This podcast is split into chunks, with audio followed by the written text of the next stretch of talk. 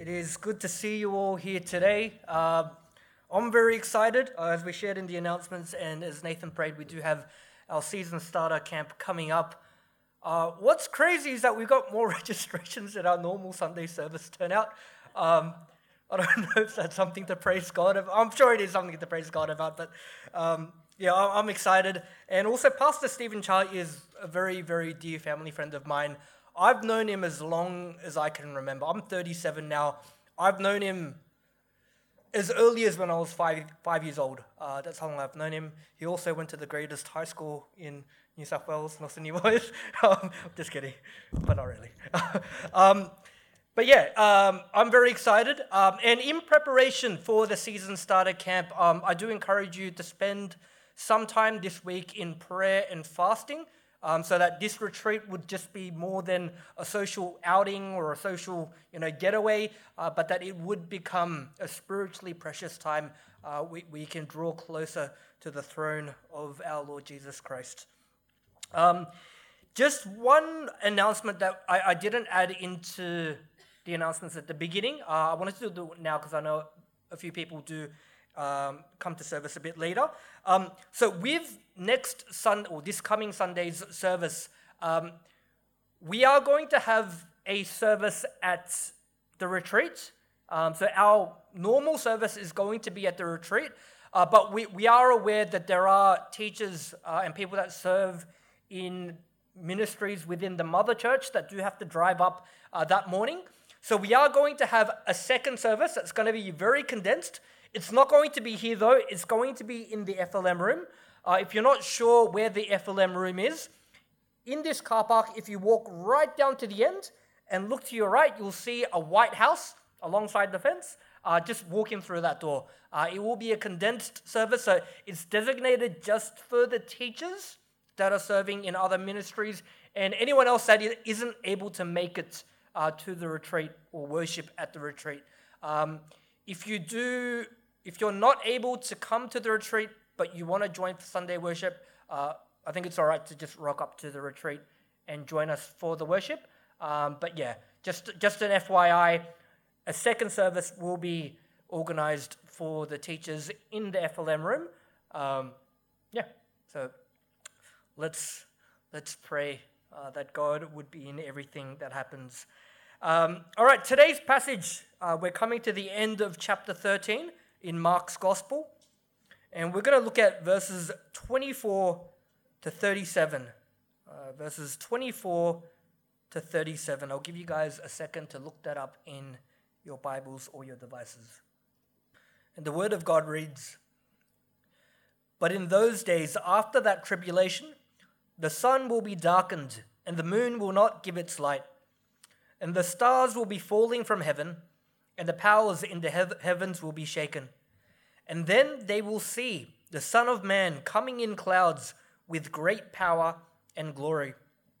And then he will send out the angels and gather his elect from the four winds, from the ends of the earth to the ends of heaven. From the fig tree, learn its lesson. As soon as its branch becomes tender and puts out its leaves, you know that summer is near. So also, when you see these things taking place, you know that the end, or that he, rather, is near at the very gates. Truly I say to you, this generation will not pass away until all these things take place. Heaven and earth will pass away, but my words will not pass away. But con- concerning that hour, or that day or that hour, no one knows, not even the angels in heaven, nor the Son, but only the Father. Be on your guard, keep awake, for you do not know when the time will come. It is like a man going on a journey when he leaves home and puts his servants in charge, each with his work, and commands the doorkeeper to stay awake. Therefore, stay awake, for you do not know when the master of the house will come, in the evening or at midnight, or when when the rooster crows, or in the morning, lest he come suddenly and find you asleep. And what I say to you, I say to all stay awake. Let's go to the Lord in prayer. Father, we, we thank you for Mark 13, uh, as difficult as a section in this gospel as it is, uh, Lord, we thank you nonetheless that you give us this passage because it is a part of your word. There is power in this word. And so, Lord, we ask for wisdom and clarity to understand uh, what you desire us to know of this apocalyptic prophecy. And help us to understand how a passage like this, as difficult as it is, should shape the way we live today, should shape our understanding of how we should live for today and for you.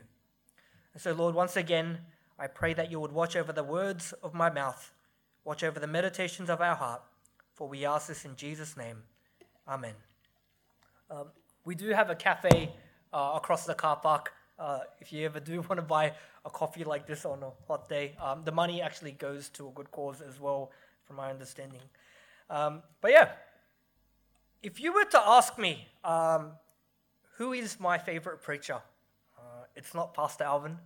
If you were to ask me who my favorite preacher of all time is, it wouldn't be one of the big names. Uh, it's not John Piper, it's not John MacArthur, Paul Washer, or even Billy Graham, as, as great as these men are. Um, it's actually one of my Old Testament lecturers from Bible College. Uh, he was an expert in a lot of things, uh, but of all things he chose to specialize in, he chose the wisdom literature of the Old Testament, so Proverbs and Psalms, and even more, he chose to specialize in Leviticus. And to give you an idea of how great a preacher he is, uh, Leviticus is that infamous book that brings an end to so many people's New Year's resolutions to preach the Bible from cover to cover. Um, it's been the bane of every Christian that's attempted a Bible reading plan. But I remember the first time I heard him preach at Seminary Chapel. Uh, it was from Leviticus. And his sermon was such a clear unpackaging and exposition of Leviticus that by the time he finished his closing prayer and the chapel ended, the students that listened to him preach went to either one of two places. They either went upstairs to the college library to get every book that they could find on Leviticus, or they drove straight to Koorong to buy every book that they could find on Leviticus. This is the one preacher I've ever heard that made people excited about reading and studying Leviticus. What made him so special was that he wasn't a guy, or he's not a guy, he's still alive. He's not a guy that relies on showmanship when it comes to preaching. Uh, you know, there's a lot of great speakers that might not necessarily be great preachers, but he had everything. He's a great speaker. Uh, he's got an Irish accent as well. I don't know if I find Irish accents easier to listen to, um, but he had this clear distinction that you could sense when you heard him preach. That he spoke well, but even more so, he preached really well. He had a spectacular gift of allowing his hearers, the guy that the people that were listening to his sermons, to see the word of God being unpackaged and to be able to experience the richness and depth of God's word. Every sermon that he preaches. Uh, and so naturally, at the time, I remember the first time I heard him preach, I was like, I have to learn to preach like this guy. Like when you first start off preaching, no one knows really how to preach. You just end up like becoming a mishmash, imitating all your favorite preachers. Every time he was rostered to preach at chapel, I would show up like 15 minutes early to get the best possible seat at the front because I wanted to get every, like write as many notes down as I could and then go home and listen to the sermon again.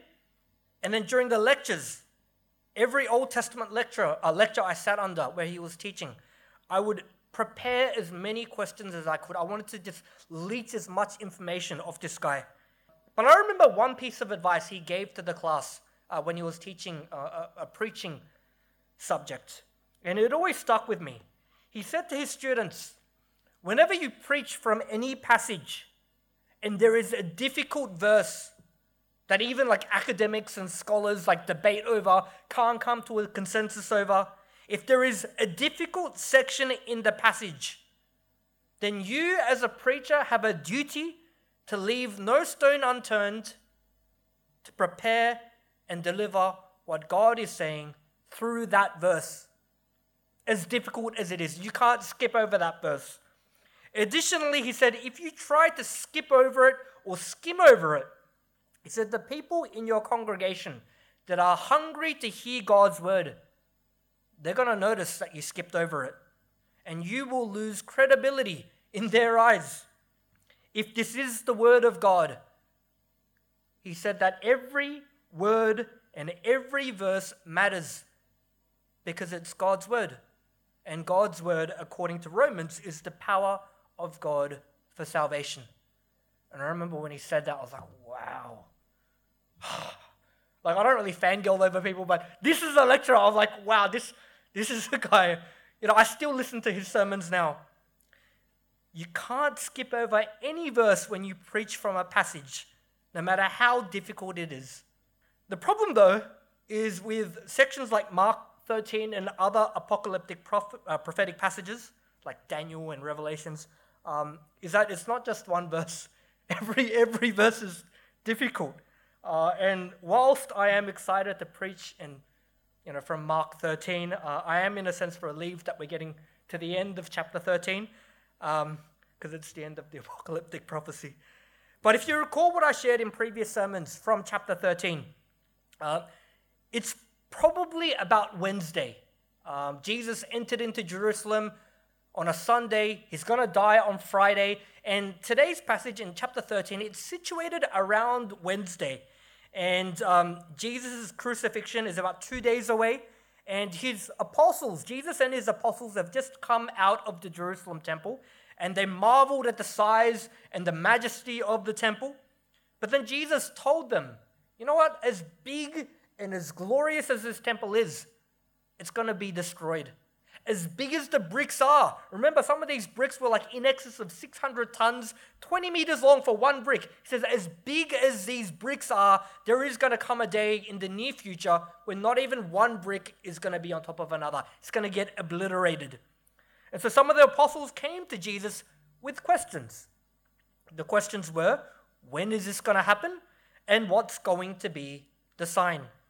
And I mentioned that the apostles were still of the understanding that Jesus was some kind of military warrior, general, uh, a military savior, and they were expecting Jesus to bring about a physical kingdom rather than a spiritual one. And so they asked this question when is it going to happen and what's going to be the sign? Because we want to be ready.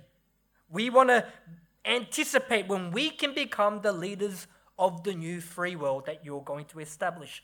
We want to know when we're going to be the leaders at your left and right hand. And so the first half of chapter 13 was Jesus responding with an answer that they weren't expecting.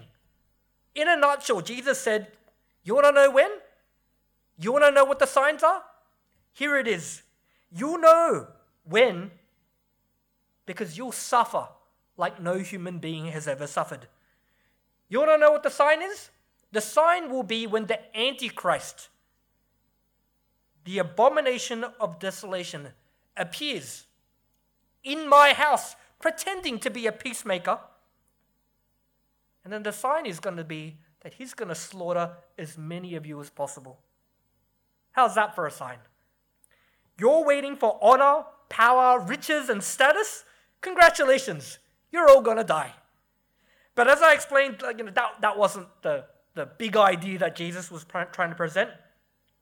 Uh, and that's the strange thing about apocalyptic prophecy, isn't it? Because when you read through apocalyptic prophecy, so much of it sounds terrifying. Uh, I remember when my sister, well, I've got an older sister, she read Revelations for the first time when we were a kid. She was terrified. She was terrified of Jesus. She was like, He's gonna pull a sword out of his mouth. Who? What? What the heck? This isn't what. This isn't what like the Jesus that I I learned growing up.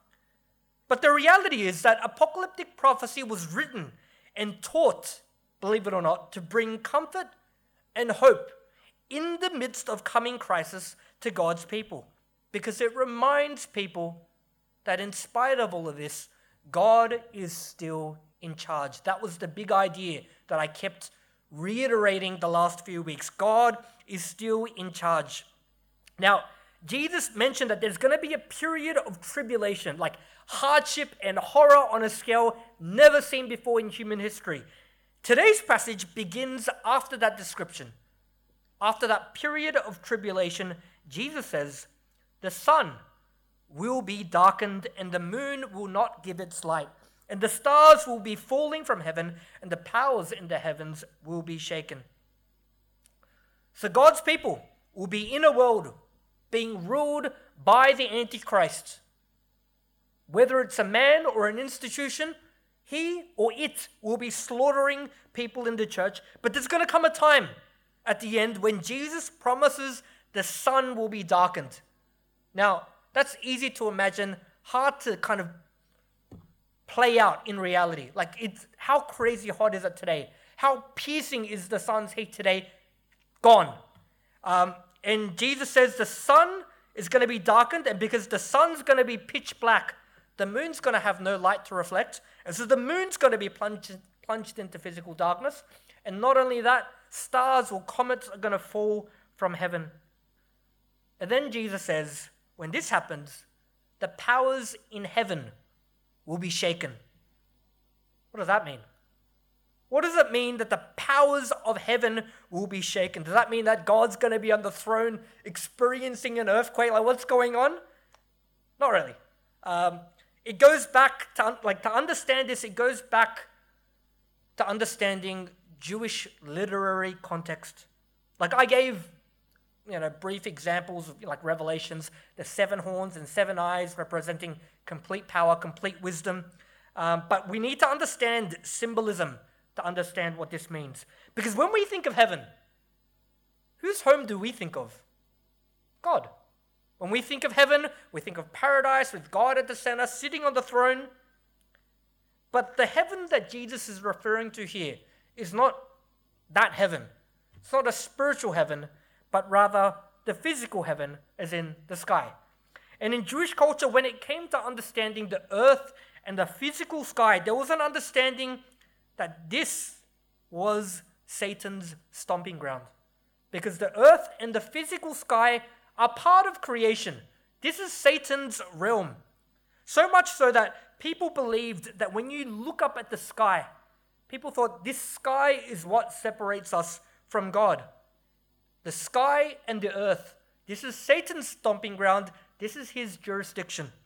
Hence, why if you read through Ephesians, like he opens chapter 2, of Ephesians by saying, you know what? You were dead in your trespasses and in your sins in which you once walked, following the course of the world, following the prince of the power of the air or heaven, the spirit that is now at work in the sons of disobedience. And so, going back to what Jesus is saying, the words of Christ about the end, it's not to scare and bring terror to generations of Christians that would follow, but to give us strength and hope in the midst of crisis and tribulation. Because this world, the heaven and the earth, the sky and the ground, it might look and feel like Satan's stomping ground. It might feel like everything is controlled by Satan, especially as persecution against the curse, uh, against the church starts to ramp up. But the reason this passage is given and other apocalyptic prophecies are given is to give us hope and to remind us no matter what it feels like, even if it feels like this is Satan's stomping ground, that we know who is truly in control.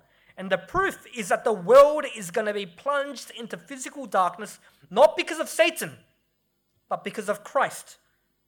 The author of Hebrews recognizes this. That's why he wrote, like whoever wrote Hebrews wrote in chapter 1, verse 3, that he is the radiance of the glory of God, the exact imprint of his nature, and he upholds the universe by the power of his word. Jesus does, not Satan. Despite all the suffering and tribulation, even if the darkest times in human history come upon the church, even if it feels like Satan has won the day. This passage and other prophecies like this remind us of the underlying reality that the one who is truly in charge, who has always been in charge, and who will always be in charge, is the Christ. That's why, in the end, Jesus says the powers of the heavens will be shaken. Not his heaven, but Satan's heaven. And the one who is truly in charge will be revealed because verses 26 and 27 says, And then, then they will see the Son of Man coming in the clouds with great power and glory. And then he will send out the angels and gather his elect from the four winds, from the ends of the earth to the ends of heaven. What is this title, the Son of Man? It doesn't appear that many times in Scripture, but it's been a title of great contention. The Muslims like to look at this title and say, aha, Jesus is just a Son of Man. Not the Son of God, he's the Son of Man. Um, is he? In a sense, yes, because he's a descendant of David. But the Son of Man is actually a title that Jesus deliberately attributes to himself. It's a title first spoken in the book of Daniel in the Old Testament. Because Daniel, when he refers to the Son of Man, he refers to that title in a section of that book when he prophesies about what's going to happen in the future and at the end. In Daniel chapter 7, he says, I saw in the night visions, and behold, with the clouds of heaven there came one like the Son of Man. And he came to the Ancient of Days, which is the Father, and was presented before him. And to him was given dominion and glory and a kingdom that all peoples, nations, and languages should serve him. His dominion is an everlasting or an eternal dominion which shall not pass away, in his kingdom one that shall not be destroyed. So, going back to that original question or questions that were put forward by the apostles when is this going to happen and what will be the sign? Jesus finally gives a direct answer. What will be the sign? I will be the sign. When you see me, that's the sign. As tribulation arises, it might seem like Satan has won the day, but I, not Satan, I am going to plunge the earth in complete darkness. And what God has promised from the Old Testament will finally be fulfilled. It's going to be pitch darkness. And then, against the context and the backdrop of pitch darkness, you will see the piercing light of my glory as the Son of Man descends from the heavens. And when you see that, then you're going to know who's truly in charge. Satan thinks this is his stomping ground. You're going to see the reality of whose authority has been supreme this whole time, despite what Satan might have thought or told you. When I read that, it kind of have you, have you ever, ever seen um, Undercover Boss? It's like that CEO that pretends to be an employee, and then the manager start yelling at him and treating him really badly, and then he's like, "Aha, I'm the CEO." That's kind of what it reminds me of. Now, Jesus continues in verses 28 to 31 by saying, From the fig tree, learn its lesson. As soon as its branch becomes tender and puts out its leaves, you know that summer is near. So, also, when you see these things taking place, you know that the end, or that he is near at the very gates. Truly, I say to you, this generation will not pass away until all these things take place. Heaven and earth will pass away, but my words will not pass away. Now, this part of Mark's gospel, when I say that, you know, chapter 13 has a difficult, well, I said everything was difficult. This is probably the most difficult section of Mark 13 because it's been the subject of a lot of debate, particularly verse 30. Why? Because Jesus says, This generation will not pass away until all these things take place. Why is it difficult? Because Jesus says, This generation will not pass away. 2,000 years later, many generations have passed away, and yet not all of these things have taken place. As far as I know, the second coming hasn't occurred yet. Um, and the way I, ex- like, the reason this is a problem is because Jesus is given a, giving a prophecy. And the proof of a false prophet, according to Scripture, is false prophecy. Uh, but the way I exegete this is the language used by Jesus, particularly in the pronoun you. This you that Jesus uses isn't a reference to the apostles, even though he's talking to them. But this you has a wider reference. It's talking about the church in general, God's people. And the reason I believe this is because apocalyptic prophecy in general is not usually given to the immediate audience that's listening or reading that prophecy. Remember in the Bible, this prophecy about the Son of Man that I mentioned, it was given to who? Daniel. The prophet Daniel in the Old Testament, almost 600 years before Christ. Jesus did not come. The incarnation didn't occur in Daniel's lifetime. And so for me, verse 30 doesn't actually raise too many concerns when Jesus says this generation, because he's not talking about the immediate apostles that are sitting before him. But remember what I mentioned a fortnight ago. The purpose of apocalyptic prophecy, its, its designated audience, if it is for the church, we can be comforted because we also know that the purpose of apocalyptic prophecy isn't to know the spe- specific date, time, or hour. It's not. I know a lot of church leaders throughout the years have tried to pinpoint it to a specific time, a specific second. But Jesus says in verse 32 But concerning the day or the hour, no one knows, not even the angels in heaven, nor the Son, but only the Father. The purpose of the Olivet Discourse, it's a timeless teaching to give to God's people throughout the generations, not just the apostles. And it's to give them strength and hope in the darkest hours that are to come, and to constantly remind us of who is in charge in the times to come. But one more thing it does is that it reminds us that we have to be ready. Jesus mentioned throughout chapter 13 multiple times be ready. And he gave like variations of this be ready, be on the guard, be on the lookout. Verse 33 to 37 Be on guard, keep awake, for you do not know when the time will come. It's like a man going on a journey when he leaves home and puts his servants in charge, each with his work, and commands the doorkeepers to stay awake.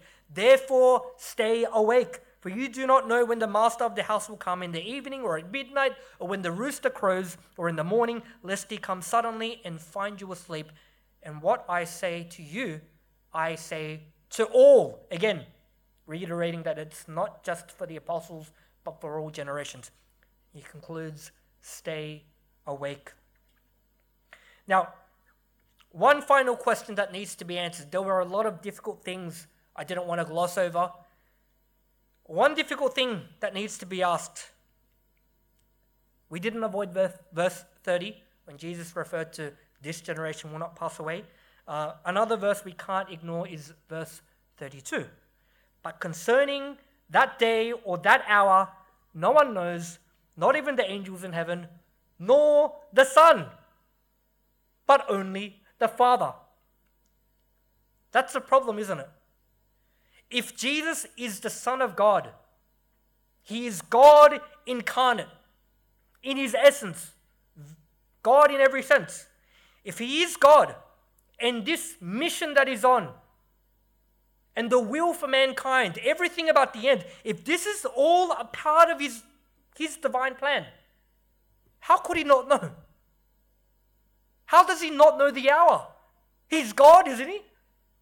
That's a legitimate question we have to ask and we can't shy away from. And in my opinion, um, Pastor Eddie gave the answer at the beginning of last year uh, when he began this series on Mark. Uh, I love that Pastor, Eddie, I always say this, his sermons are on our YouTube channel. Go back and have a listen. It's like a, it's like a it's like a gold mine. I, I love listening to Pastor Eddie's sermons. Um, but specifically, he covered it in a sermon called The Ultimate Baptism. Some of you might remember.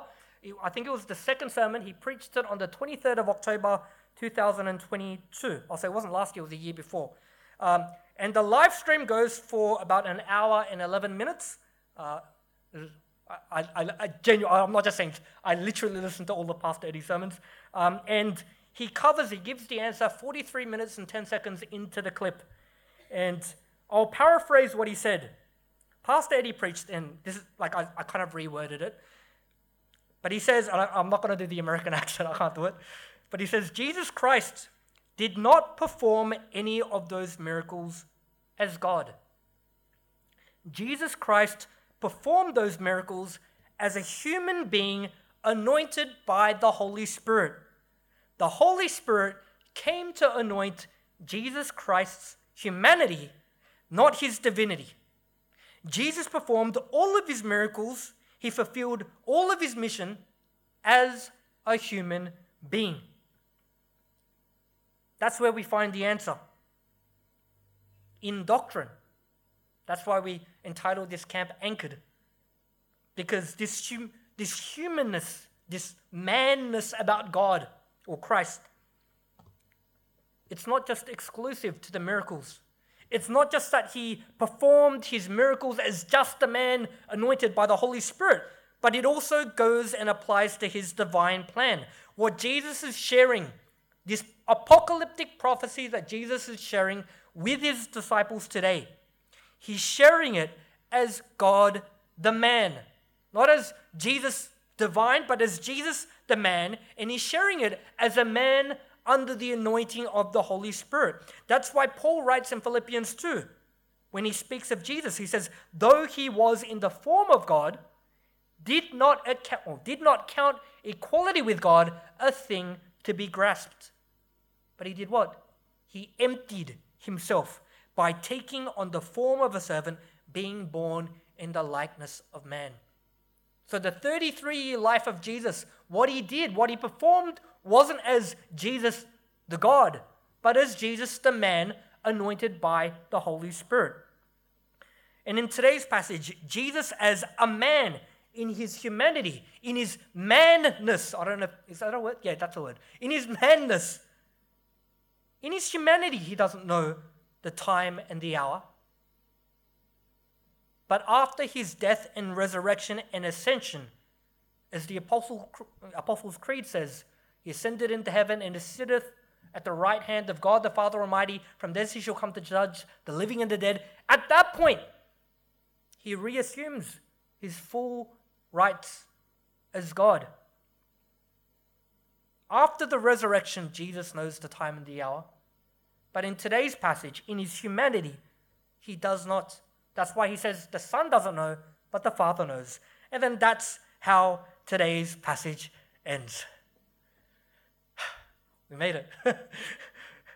and so there's only one observation or application uh, I want us to take away from today's passage as you meditate on this passage, chapter 13, throughout this week. I, I hope you do, because it's an important, it's a difficult passage, but it's an important one. And the one takeaway uh, and kind of like with the apostles, it, it's a reminder to us. And it's that we should be living every day in anticipation of his return. Every day we should be living in anticipation of his return. There aren't many guarantees in this, this life. Um, the Bible, and I'm sure if you've gone, lived, just looked at your own life and watched your family members around you, uh, you'll know that there's not really many guarantees in life. But there are two.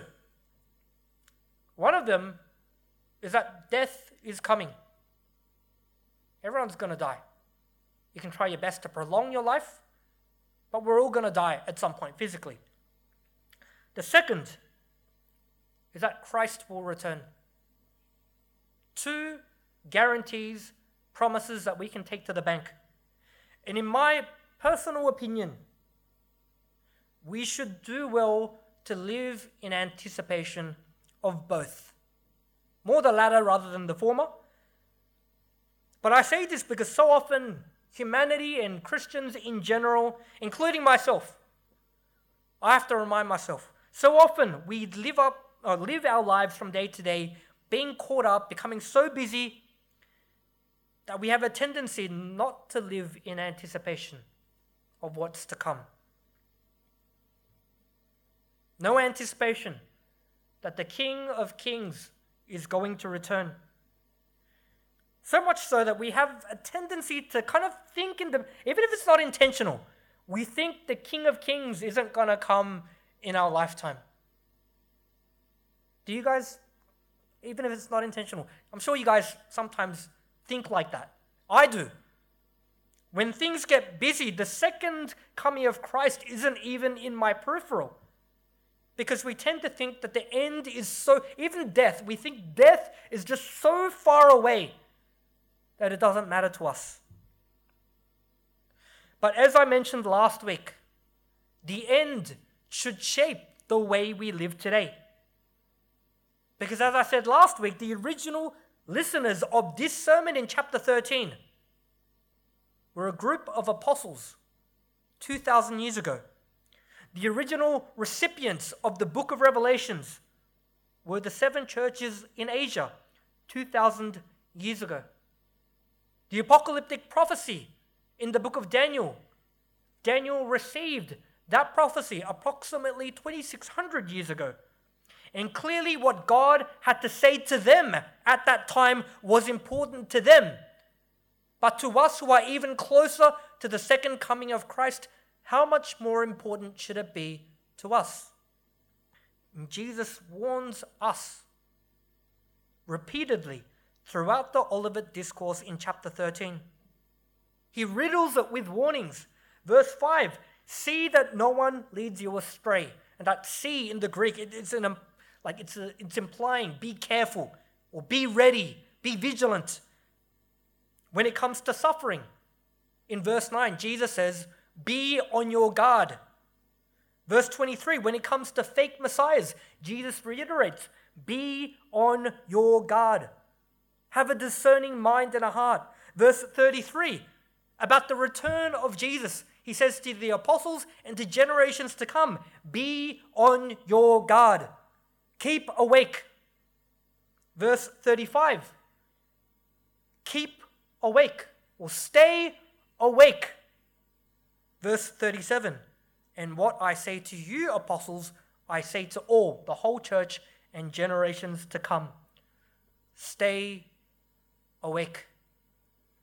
The purpose of the Olivet Discourse isn't to scare us or to strike terror into the hearts of God's people about the end, but rather, as that day comes, it reminds us, reminds us that Satan is going to do everything he can to strike terror into the hearts of God's people.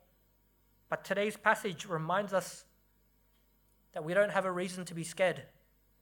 The Olivet Discourse was given to give us strength, hope, and to equip us to be ready, to be awake for the end. And so we have a duty to heed the words of Christ, understanding that the end, what's coming, is meant to shape the way we live today as we live being reminded that the end is not far off. It's not that the end isn't necessarily far away and doesn't matter to us. But the Olivet Discourse is given to remind us that we need to be living in preparation, staying awake, being on our guard, being vigilant of everything that's going to happen that leads to the return of Christ our Lord. Let's pray.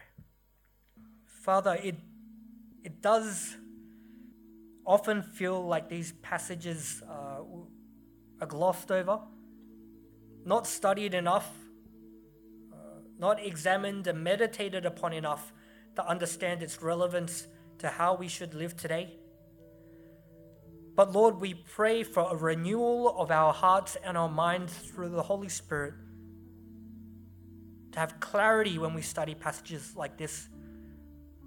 To understand that it is absolutely relevant. That Christ gave it not just to the apostles, but for all generations of the church. That we are to be a people living in anticipation, knowing that tribulation will come on a scale never seen before, but that we don't have to live in fear. But passages like this that we can experience the power of your word as it gives us strength and hope in times of tribulation. And so, Lord, we pray to be a people that live from day to day, being shaped by an anticipation of what is to come, not living in fear but in expectation, knowing that this is not Satan's stomping ground, but that Christ our Lord has supreme authority. That Satan can only do what Christ allows, and what Christ has allowed is a final victory, a glorious end for those that have their trust and their faith in Him. So, Lord, we do anticipate your return, and we pray that you would keep us in Christ, strengthened and renewed from day to day as we rejoice at the return of our King. And it's in His name we pray. Amen.